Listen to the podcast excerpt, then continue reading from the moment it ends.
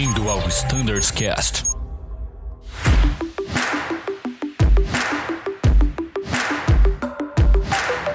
Fala galera do Standards Cast, bem-vindos a esse episódio onde vamos falar sobre, adivinhem, mais uma vez, estamos aqui para falar de assuntos relacionados à saúde.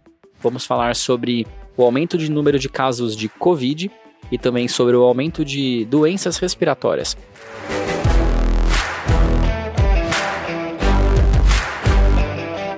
Hoje é dia 21 do 6 que a gente está gravando esse episódio, primeiro dia de inverno, e a gente está aqui para falar sobre prevenção, cuidados e também trazer alguns mitos comuns aí que a gente carrega desde muito pequeno, né, sobre gripe, resfriado e tudo mais. Importante também, a gente vai falar sobre a varíola dos macacos, essa doença que tem chegado ao Brasil, a gente cada vez mais percebe na mídia, né, mais exposição sobre o tema. Então hoje a gente vai trazer aqui o Dr. Elton para nos ajudar em todos esses temas. Dr. Elton, de novo, obrigado pelo seu tempo, bem-vindo ao Standards Cash. Valeu, Danilo. Eu acho que eu já sou sócio aqui do é Standards É sócio, Cast. é sócio. é um dos que mais veio, sabia? É verdade? E é um dos recordistas de audiência. Então, Ah. isso é importante para nós, aeronautas. Esse tema é fundamental. Ah, legal, legal. Pô, obrigado mais uma vez aí pelo convite. É, tô sempre à disposição. Vamos bater papo aqui, eu acho que tem bastante coisa pra gente abordar. Legal. Vamos começar então falando do, do assunto da vez há mais ou menos dois anos, né? Que é o Covid. A, a gente enfrentou a pandemia em vários estágios dela. Hoje, em 2022, na metade do ano, a gente tem percebido um aumento dos números de casos de Covid, né? Antes de mais nada, Dr. Elton, é, você poderia trazer pra gente um, um panorama, assim, Brasil, como tem sido a evolução da, da doença no nosso país? E depois eu queria te perguntar, já vou aproveitar e vou fazer aqui, como que tá a situação da Azul em relação aos casos de Covid? Tá, legal. É, bom, assim, em relação ao Brasil, a gente vê nitidamente que houve um aumento agora significativo do número de casos, né? É, até quando eu pego o gráfico da Azul, eu sempre cruzo né, a nosso acompanhamento com o que a gente tem no Brasil. E casa exatamente, né? Cada onda tá lá, a onda de Manaus, a onda de, de janeiro, da Omicron. Cada onda ela tá bem representada, né? Reflete no- aqui também, né? reflete exatamente o que acontece aqui na Azul, né? E, e aí quando a gente é, vê a diferença né, do, do que está acontecendo agora e o que, que foi no passado, quando eu falo passado, é antes da vacina, é, o comportamento é impressionante, né? A gente, no passado, a gente tinha uma curva que é quatro vezes menor do que a gente teve, por exemplo, na Omicron, e a gente tinha uma quantidade imensa de pessoas internadas, né? Hoje a gente tem uma curva, é, a gente teve, por exemplo, na Omicron uma curva gigantesca, né? Se você olhar o desenho do gráfico, é um pico gigante. quando a gente- Extrapola todos os limites do Total, gráfico, né? é Absurdo. quatro vezes a maior preocupação que a gente teve, né, com, quando a gente passou pela até então, né, pela Covid. E só que a gente não tem casos internados, né? Então até já pegando o gancho do que você falou, como é que tá isso na Azul, né? Na Azul a gente está vendo um, um leve aumento do número de casos, né? Inclusive na semana passada a gente teve um reporte de casos confirmados, ou seja, pessoas que fizeram o exame e o exame deu positivo de 63 casos, né? Na Azul inteira isso, contando... Na azul inteira, é. E aí quando a gente olha esse comportamento ao longo do tempo, a- a- ali um pouco, alguns meses atrás, depois do pico da Omicron, ou seja, ali por meados de fevereiro, a gente chegou ali em março a zero casos em algumas semanas. Que legal. Então a gente teve zero casos, dois casos, quatro casos, sete casos, e aí agora a gente tá numa crescente. Mas, apesar da crescente, a gente continua sem ter nenhum caso internado. Então, é, isso mostra realmente, assim como está acontecendo no Brasil, que a vacina é, ela realmente veio para reduzir os casos graves. Ela, ela atua para o que ela se propôs a fazer, que é a redução de casos graves, ela é perfeita, né? A gente vê isso refletido nos nossos casos aqui na Azul. Eu acho legal a gente falar disso, porque acho que ainda existe um pouquinho de confusão a respeito da finalidade da vacina, né? Então, é, vou dar um exemplo pessoal. Eu tomei a minha terceira dose e exatamente 21 dias depois eu contraí Covid. E aí, poxa, eu acabei de me vacinar, né? Tô no pico da produção de anticorpos ali e peguei a doença. Acho que vale a pena você explicar pra gente o que a vacina de fato faz. Ela me impede de contrair a Covid ou não? Eu vou, eu vou deixar de pegar, né, usando aqui um termo bem leigo, a Covid se eu tiver vacinado e com a vacina em dia? É, ela não impede você de pegar Covid, né? Agora, ela reduz drasticamente a possibilidade de você ter um caso moderado ou grave, né? como é que a vacina funciona? Né? Até para ficar claro, né? A vacina ela não é um tratamento. A vacina não é, por exemplo, quando você tem uma infecção e você toma um antibiótico. Uhum. Ali você está tomando algo para matar aquele bicho que normalmente é uma bactéria, né? Pode ser um fungo, mas aquilo que está causando a tua infecção. A vacina é uma é uma é uma provocação feita de forma muito bem calculada para que o corpo produza os anticorpos. Então assim, a vacina ela faz com que o seu corpo produza anticorpos de forma que se você tiver contato com o vírus, ele já vai ter na memória dele os anticorpos para combater aquele vírus, no caso o vírus da Covid.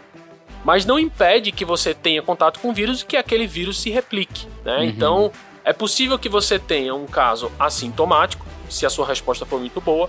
É possível que você tenha um caso dos sintomas muito leves, mas um caso grave, a probabilidade é muito pequena. Então é isso que a vacina veio fazer. Ela veio reduzir e o que a gente falava lá atrás, né? Que assim, ah, um dia a gente vai conviver com a Covid. Hoje a gente começa a conviver com a Covid. Esse é o dia, né? Chegou. É, chegou o dia. A gente consegue é, viajar, a gente consegue é, sair de casa normalmente.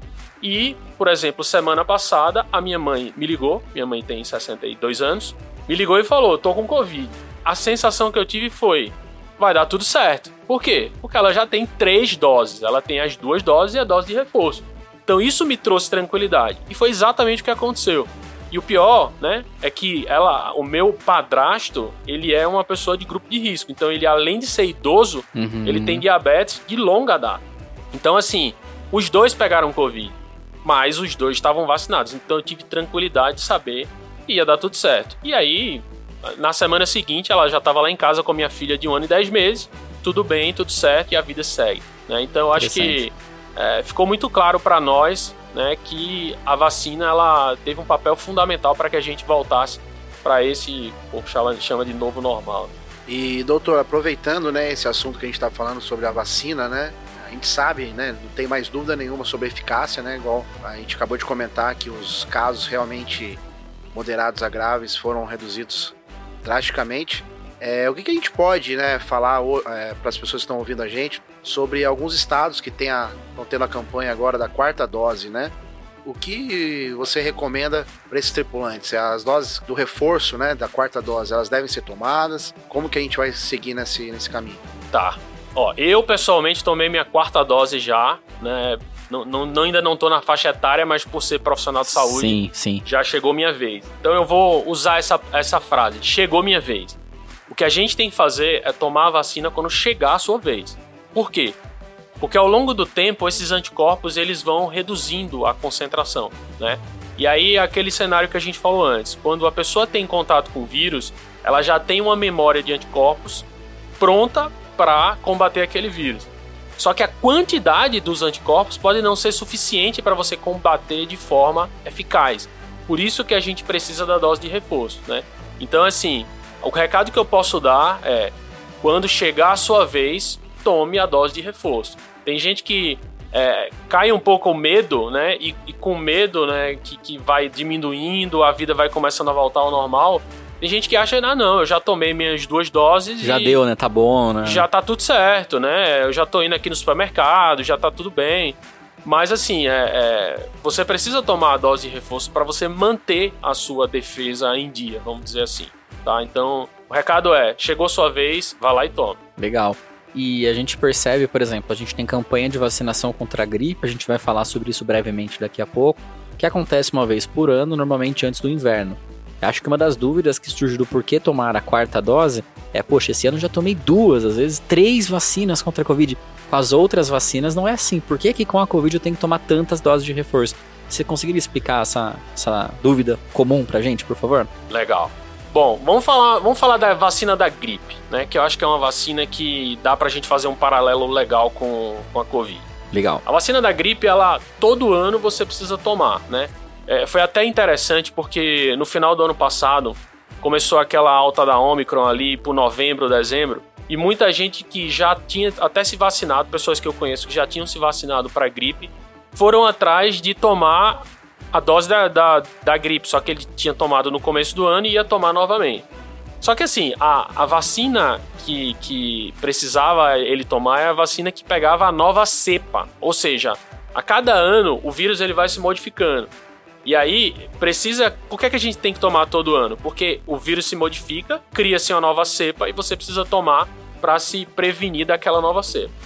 Na Covid, a gente, como teve uma transmissão muito grande, a gente teve várias cepas o tempo inteiro sendo produzidas. Surgiram muito rápido, né? Surgiram muito rápido. Então a gente tá falando de Omicron, mas já tem a Omicron a B1, B.1, B.2. Só que assim, nem todas as cepas a gente tá falando aqui, tá no senso comum. O que é que tá no senso comum? São as cepas de é, atenção especial. Que a própria OMS fala, isso aqui a gente precisa ter uma atenção especial. Porque algumas outras passam ali batido, o próprio organismo consegue combater, ou a vacina anterior funciona para elas. Né? Então, o que é que está acontecendo? A gente está agora no momento de controle da doença. Né? No momento que a gente tiver isso totalmente controlado, provavelmente que a gente vai ter uma dose por ano né, da vacina, que é para pegar aquela cepa que durante o ano todo ela foi se desenvolvendo, é, vamos dizer assim, para ficar mais fácil, ela foi se aprimorando e surgiu durante aquele ano, e aí no ano seguinte você tomaria é, mais uma dose. É o que acontece, por exemplo, H1N1. Né? H1N1 é uma, foi uma doença que eu, eu me lembro claramente quando eu comecei a ler e ouvir sobre H1N1, e eu fiquei com bastante medo, porque assim, era uma coisa muito que ninguém sabia direito o que, é que ia acontecer. E hoje, a vacina que a gente fez campanha da, da Azul aqui, ali no meio tinha H1N1, né? Então ninguém nem fala, ah, qual que é a vacina? Ali eram quatro cepas, né? Eram quatro tipos diferentes de influenza, incluindo o H1N1. Mas ninguém chega e fala quais são as cepas que estão aí, porque Sim. já está no controle. Então isso que vai acontecer é, com a Covid no momento que a gente realmente tiver o controle da doença. Então acho que não resta dúvida, né, Danilo? Chegou a sua vez, Toma. tome a vacina. É isso aí. E a gente falou bastante de Covid, né? Até puxamos um pouquinho o assunto da gripe. Começando agora o inverno, a gente percebe o aumento de doenças respiratórias, né? Eu tenho uma neném pequena lá em casa, o Ferraz também é pai, né? A gente percebe que os pequenos sofrem um pouquinho mais nessa época do ano e a gente que é adulto vai de quebra também, né? E eu queria, antes de mais nada, entender um pouquinho por que, que o inverno proporciona aí o cenário perfeito para esse aumento de doenças respiratórias, especialmente. Tem algumas, tem algumas, é, é, algumas justificativas, tá? Mas antes eu queria comentar o que você falou em relação à criança. Eu também tenho uma filha pequena e tá vindo uma outra aí provavelmente semana que vem. Ó, oh, que legal. É. E Parabéns aí... aqui no Sonets Cash, então, ah, oficialmente. Obrigado. Então somos três. É. então, assim, é, eu tenho uma, uma filha de um ano e dez meses. E é, o que que tá acontecendo com as crianças, né? Que tá tendo, assim, muita preocupação em relação às crianças por conta dessas viroses que estão... As crianças estão pegando muito. O que tá acontecendo é o seguinte, as crianças, elas estavam isoladas e é normal, esse é o comportamento normal até do desenvolvimento do sistema imunológico. Porque o sistema imunológico ele se desenvolve como? Ele tem contato com aquele, aquele bicho, vou chamar de bicho aqui, mas ele tem contato com antígeno e ele produz anticorpos para aquilo, né? Então, assim, é, teve contato com o rinovírus, produziu anticorpos. Teve contato com adenovírus, produziu anticorpos. Só que eu tenho centenas de milhares de, de bichos diferentes, né? E o que aconteceu foi que as crianças estavam isoladas, voltaram à vida normal, foram para a escola, e tiveram todos os vírus ao mesmo tempo. Então, assim, a minha filha ela teve um quadro viral, foi para casa, ficou uma semana em casa, voltou para a escola, teve outro quadro viral. Foi para casa, ficou uma semana em casa, voltou, teve outro quadro viral. E a sala inteira foi assim. Eu acho que teve um dia que na sala de 12 crianças tinha uma criança que foi para aula, o resto estava em casa, né? Então, assim, para completar, a gente está aí entrando no inverno que você falou. Uhum. No inverno tem algumas, algumas questões. Primeiro é o próprio frio, né? O próprio clima mais frio você é meio que agride um pouco mais as vias respiratórias. Então, assim, você fica mais suscetível a ter doenças respiratórias somente por conta do frio, né? O outro ponto é a aglomeração, né? Então, no quanto inverno, frio e aí nos lugares onde chove, você termina aglomerando mais as pessoas e facilita a transmissão. Né? Então, a, a, a transmissão, né? Porque o vírus ele tá ali. O que acontece é que ele começa a transmitir, as pessoas vão tendo contato e vão pegando a doença. Então, assim, o inverno ele, ele tem essa característica de.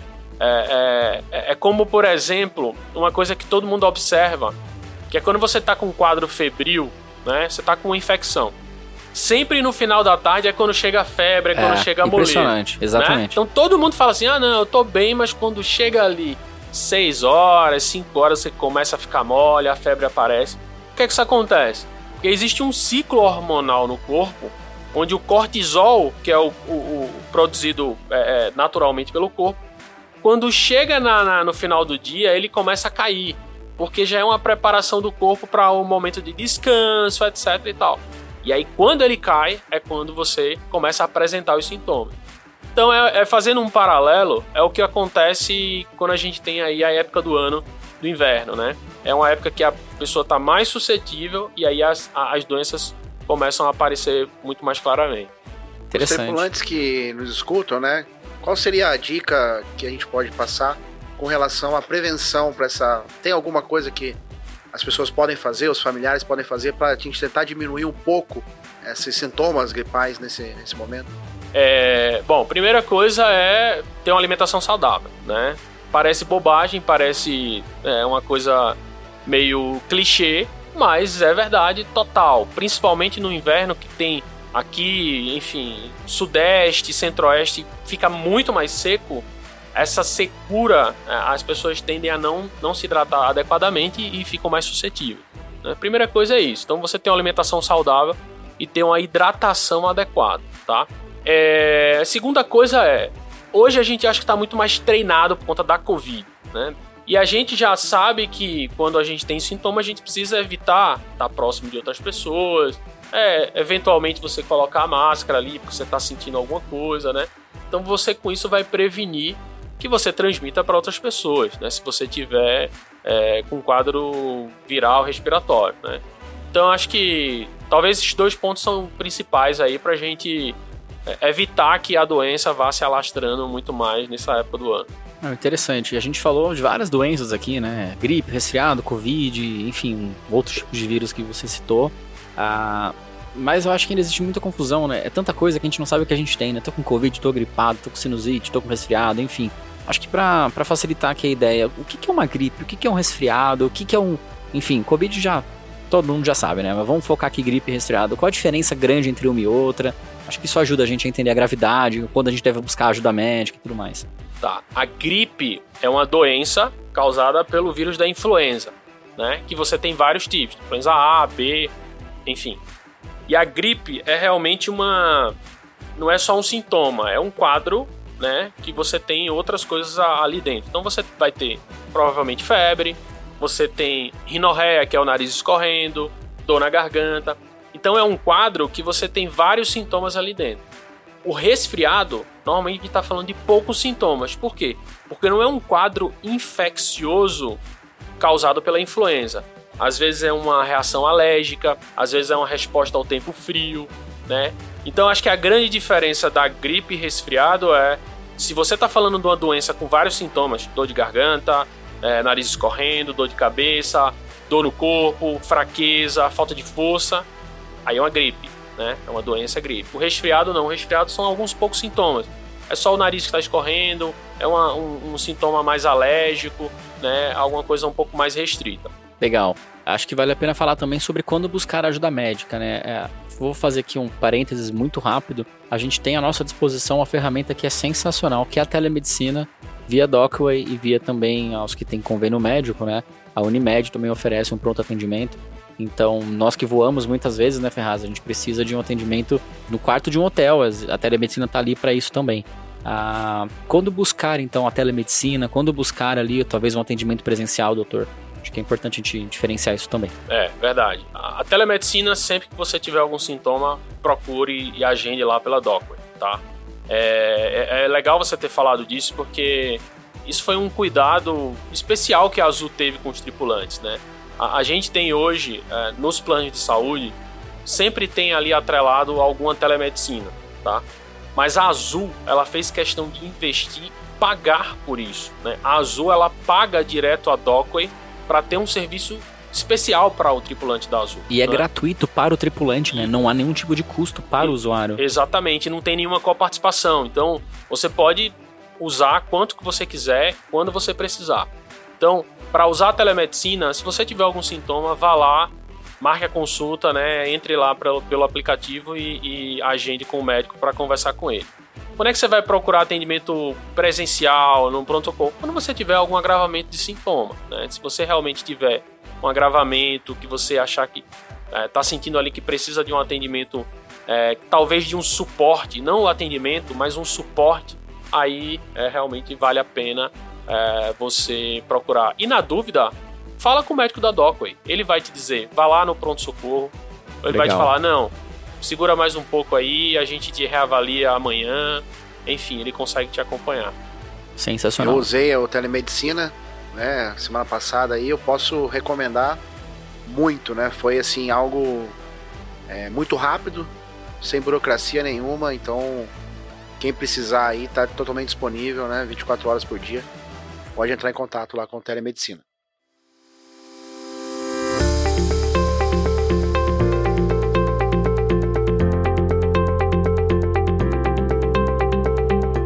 E aí, Ferraz, a gente cresceu com vários mitos, né? Eu lembro de vários que a minha avó falava: se você fizer isto, você vai pegar um resfriado, não faça aquilo que você vai pegar gripe. Tu lembra de algum desses mitos aí? Sim, cara? minha avó sempre falava, né? Tomar banho e sair no vento gelado, né? Tomar Ou, friagem, tomar né? Tomar friagem, né? Pisar descalço no chão sempre pode estar tá suscetível a uma gripe, né? E aí, doutor?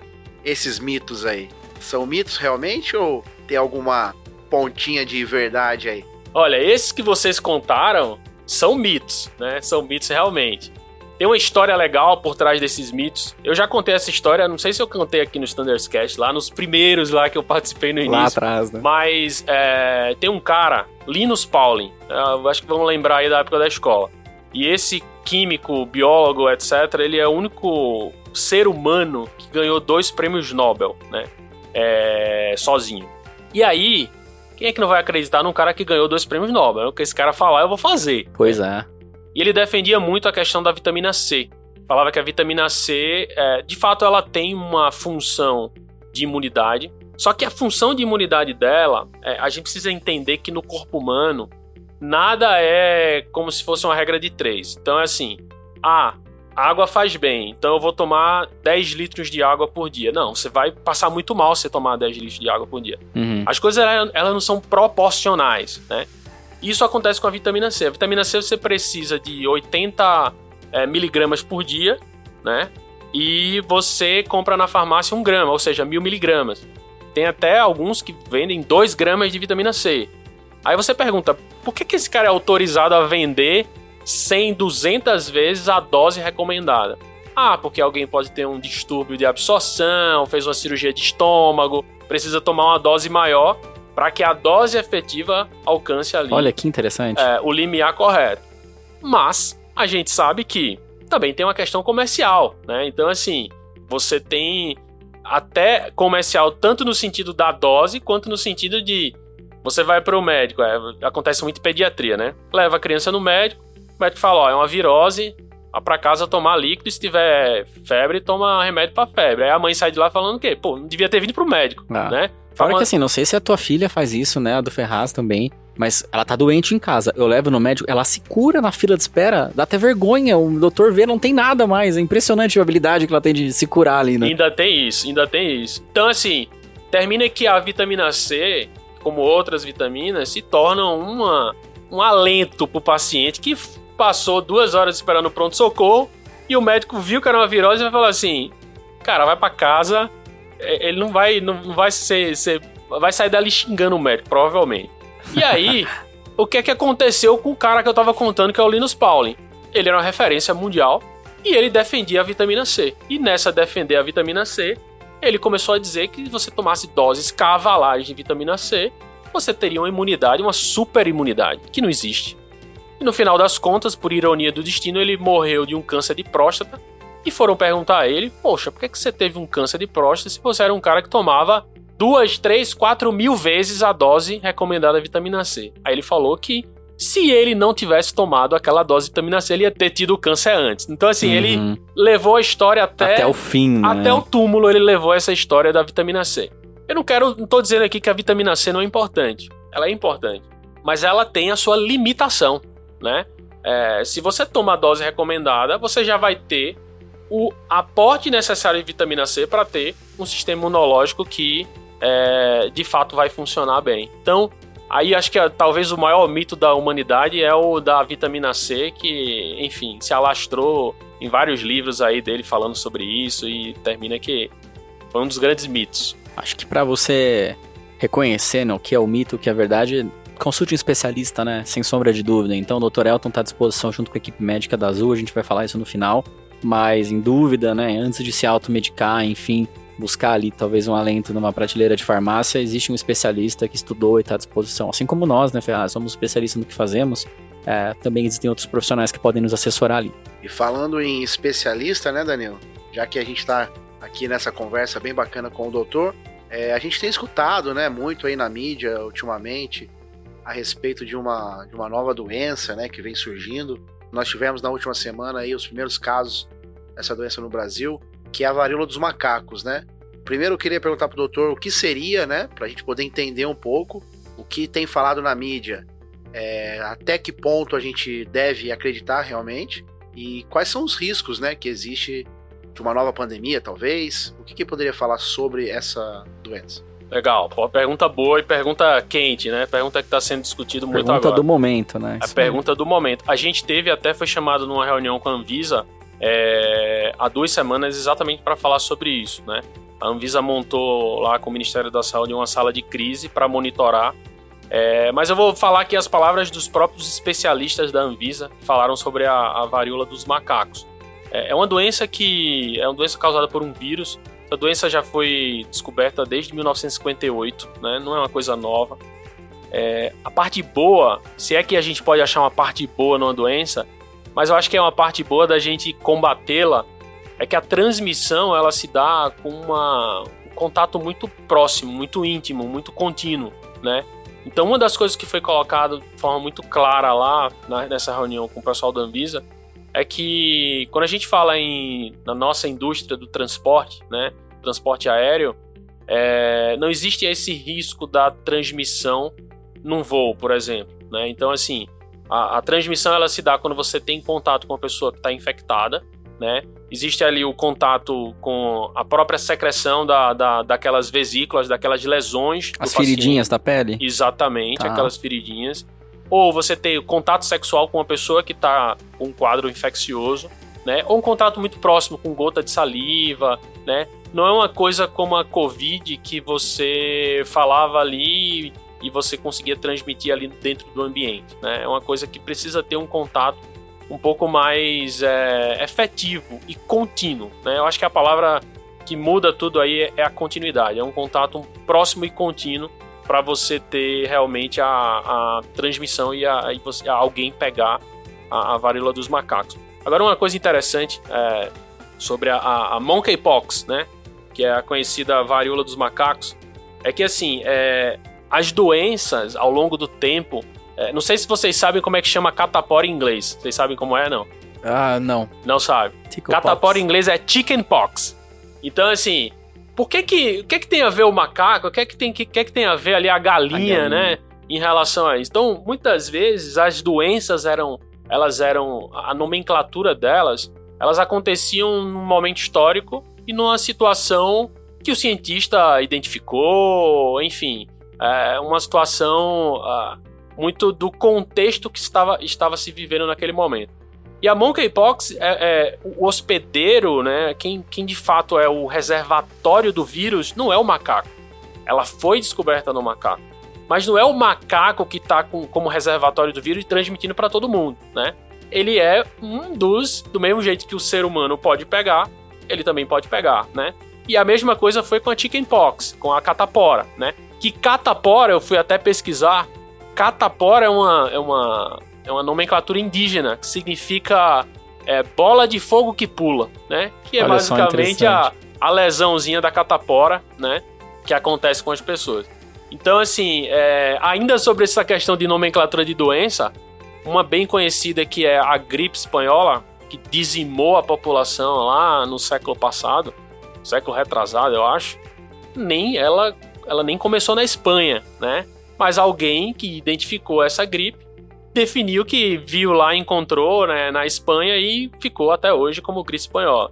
Então, assim, a nomenclatura da doença às vezes tem a ver com o contexto que o cientista descobriu ou até mesmo com a similaridade que aquilo tem, né? Às vezes parece com animal, tem uma lá que é do porco, não é a gripe suína, é uma outra, não, que parece com porco em, determinadas, é, é, em determinadas características aí chama assim.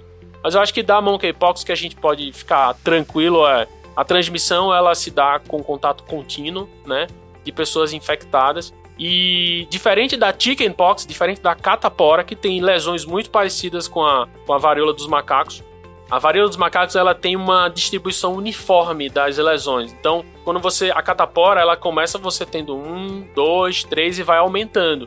Enquanto que a monkeypox não, ela aparece todas de uma vez Caramba. e elas somem todas de uma vez. Então, é, pensando na forma de você se proteger, diagnóstico é um pouco fácil, porque a pessoa, por exemplo, eu tô aqui de camisa, pode ser que eu tivesse uma lesão de catapora aqui embaixo da camisa, vocês não iam saber.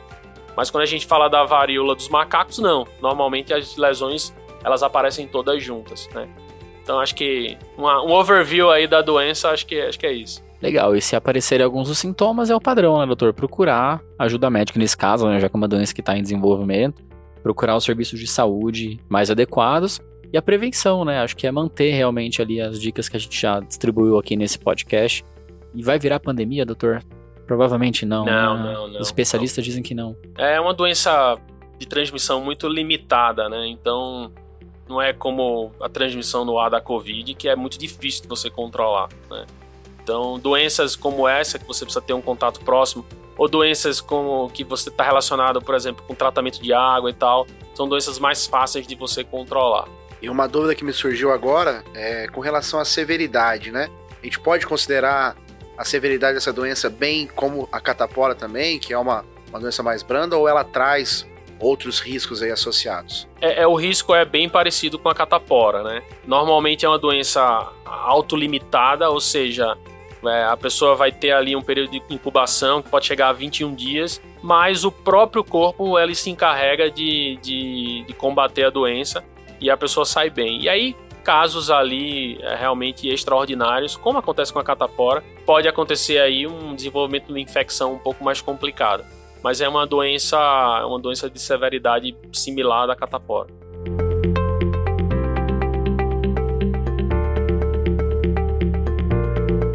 Muito bom falar contigo, Dr. Elton. Tenho certeza que esse episódio vai ser um sucesso, vai gerar dúvidas, como é normal, né? Não é a nossa área, era médica. E conforme as dúvidas forem chegando, a gente anota e a gente chama o senhor de novo para participar com a gente de mais uma gravação. Obrigado pelo seu tempo e quero deixar aqui o espaço para você liberar ah, os canais de atendimento do time médico da Azul. Como que um tripulante pode ah, buscar ajuda, tirar dúvidas, enfim. Por gentileza, fique à vontade. Bom, obrigado pelo convite primeiro, né? É sempre uma satisfação estar com vocês aqui, bater papo e, enfim, discutir os assuntos do momento, né? O assunto do momento, como você começou falando da Covid, que está há dois anos como assunto do momento, mas eu acho que a gente está a vacina está trazendo aí uma realmente trouxe uma esperança, né? E a gente conseguiu seguir a vida, né? É, bom, a equipe médica, a equipe de saúde e bem-estar como um todo está à disposição do time, né? De todo o time, todos os tripulantes. É, a gente tem, até, até é bom você falar, que a gente tem um canal chama Anjo Azul, que é um canal de. uma porta de entrada que funciona 24 horas por dia, né? Que é um, um telefone, a gente pode colocar até na descrição depois aqui do episódio. Boa, colocaremos. É, para o pessoal ligar se tiver alguma situação, né? Eles conseguem fazer um acolhimento, tem assistentes sociais, tem psicólogos, né? E aí a gente coloca eles como uma porta de entrada, né? Para poder a gente fazer uma triagem e aí eles vão direcionando para a gente aquilo que a gente precisa é, é, cuidar aí mais, de forma mais próxima dos tripulantes, tá? Então, assim, a gente tem é, é alguns médicos que estão direcionados para cuidar de pilotos. Então, a gente tem a doutora Rosirene, que cuida especificamente de pilotos. Legal. A gente tem o doutor Marcelo, que cuida especificamente de comissário. Né? A gente tem uma equipe médica também, a gente já tem outros médicos que cuidam de bases específicas, então a gente tem a divisão de bases ali para dar um, um, um apoio para todo mundo. E a gente também tem enfermeira, tem psicólogo, tem assistente social, né? é um time bem nutricionista, é um time bem diverso, né? pensando aí em saúde e bem-estar, né? para a gente abranger aí tudo que está relacionado. Né? A gente fala dos pilares, os nossos pilares do nosso programa é, é a parte física, mental e social. Né? Então a gente tenta abranger tudo que está relacionado com saúde física, a parte mental, que a gente está aí, vai. Em breve eu acho que a gente vai ter uma novidade bacana. Legal. Aí, de repente eu venho aqui para falar sobre isso, que vai ser bem interessante. Tá convidado já. E aí também tem a tá parte feito, social. Né? Legal, excelente, doutor. Bem, obrigado de novo ao pessoal que nos ouve em casa. Se surgir dúvidas, manda pra gente no e-mail que vocês já conhecem, standardscast.voiazul.com.br. Até uma próxima e tchau!